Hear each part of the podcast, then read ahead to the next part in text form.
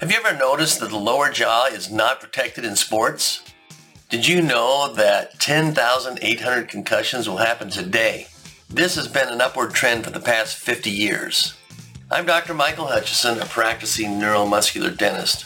When my son wanted to participate in football and rugby, I was afraid he was going to get a concussion. That fear led me to finding the missing link to reducing concussions. The fact is, the only part of the skull that is not protected in sports is the lower jaw. If you want to drastically reduce concussions, there are three basic jaw positions that affect concussions, and two of them are not good. The correct one is called physiologic jaw position. It will dissipate the force away from the brain. Knowing that, I designed an appliance that put my son's jaw in the right place. And as a result, he was concussion free from fifth grade all the way to senior year. This jaw position takes those 10,800 concussions today down to 28. It's the key to concussion protection. As a parent, this is what you need to know. It's extremely important that the device you are using is on the lower jaw. Thickness of the device is important.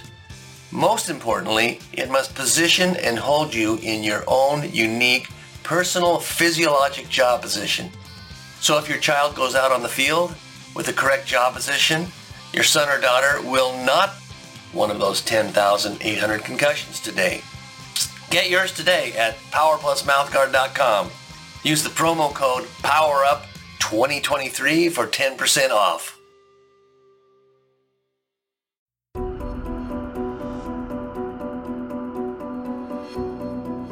This modern age of professional sports, the National Football League is by far the most popular sport in America. Why?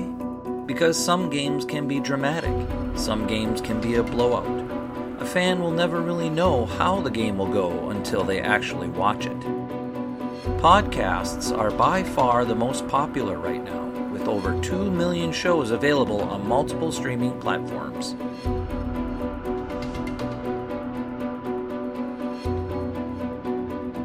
This is Pigskin Tales, the stories of the original pro football players, the ones that started it all. Some you might have heard of but knew very little about. This is a deep dive into how they made it. So get comfy wherever you are and enjoy some pigskin tales. This podcast is part of the Sports History Network, your headquarters for the yesteryear of your favorite sport. You can learn more at sportshistorynetwork.com. Hey there, sports history fan. This is Arnie Chapman, aka the Football History Dude, and I wanted to thank you for stopping by to listen to another episode here on the Sports History Network. Our podcasters are passionate about uncovering and sharing sports stories from yesteryear. And if you didn't know it already, we have over 30 shows across the network covering all sorts of sports history topics. In fact, here's a glimpse into one of our awesome podcasts here on the network.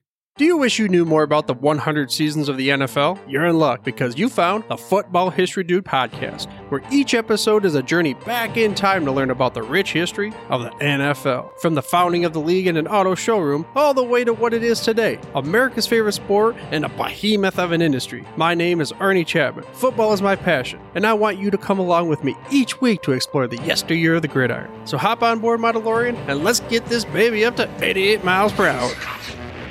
How about that? I bet you're super hyped to go listen to that new podcast, right? Well, to learn about this show and all the other podcasts on the network, head over to sportshistorynetwork.com forward slash podcast. Again, that's sportshistorynetwork.com forward slash podcast. Head over there today to find your next favorite sports history podcast.